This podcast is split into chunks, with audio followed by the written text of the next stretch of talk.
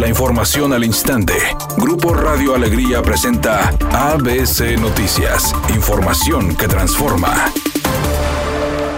El secretario de Salud en el Estado, Manuel de la O, informó que por el momento no es posible tener la reapertura de los salones de fiestas infantiles en el Estado. La postura de la dependencia surge tras la manifestación que realizaron hoy decenas de trabajadores del giro comercial en la Avenida Constitución en contra de las restricciones por la pandemia del COVID. Manuel de la O mencionó que la petición de los dueños de salones de fiestas infantiles será enviada al Consejo de Seguridad en Salud para su valoración. Por su parte, trabajadores del giro, entre ellos propietarios, fotógrafos, presentadores y animadores, señalaron que se han visto afectados por los cierres durante casi un año.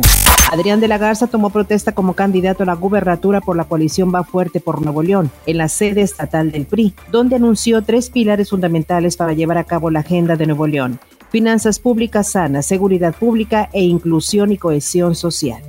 La secretaria de Seguridad y Protección Ciudadana, Rosa Isela Rodríguez, informó que los 485 millones de pesos que recientemente incautaron al crimen organizado y delincuentes de cuello blanco serán entregados al Infonavit para beneficiar a 45 mil familias de todo el país con créditos de vivienda. Sean destinados a darle felicidad a miles de familias mexicanos que tienen el sueño de mejorar su hogar.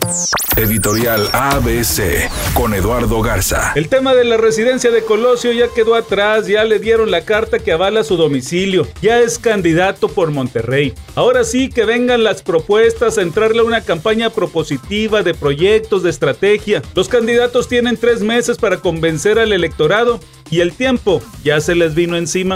Tigres tendrá que encarar el partido en contra de Club Atlético San Luis con tres bajas importantes en la zona defensiva. Luis Rodríguez, Francisco Mesa y Hugo Ayala fueron descartados por lesión, motivo por el cual no hicieron el viaje a tierras potosinas. En el caso de Ayala, tendrá que ser operado de la rodilla izquierda por una lesión en el meñisco.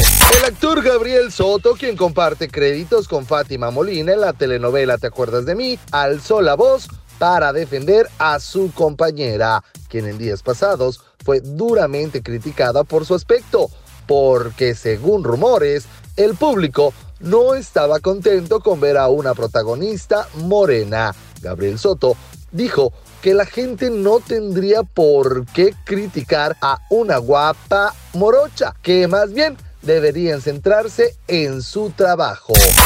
En ese momento se registra un accidente en la avenida Benito Juárez pasando Morones Prieto en el municipio de Guadalupe. No se reportan lesionados, pero sí hay tráfico lento. Otro choque se reporta en la calzada Madero a la altura del parque Fundidora antes de llegar a la avenida Colón en Monterrey. Maneje con precaución. La velocidad estimada de avance es de 30 kilómetros por hora. Mientras tanto se reporta otro choque en la avenida López Mateos en dirección de sur a norte a la altura del puente que cruza Juan Pablo II en San Nicolás. Maneje con precaución y respete los señalamientos de tránsito. Es una tarde con cielo parcialmente nublado. Se espera una temperatura mínima que oscilará en los 22 grados. Para mañana jueves 25 de febrero se pronostica un día con presencia de nubosidad. Una temperatura máxima de 30 grados y una mínima de 18. La temperatura actual en el centro de Monterrey 30 grados. ABC Noticias. Información que transforma.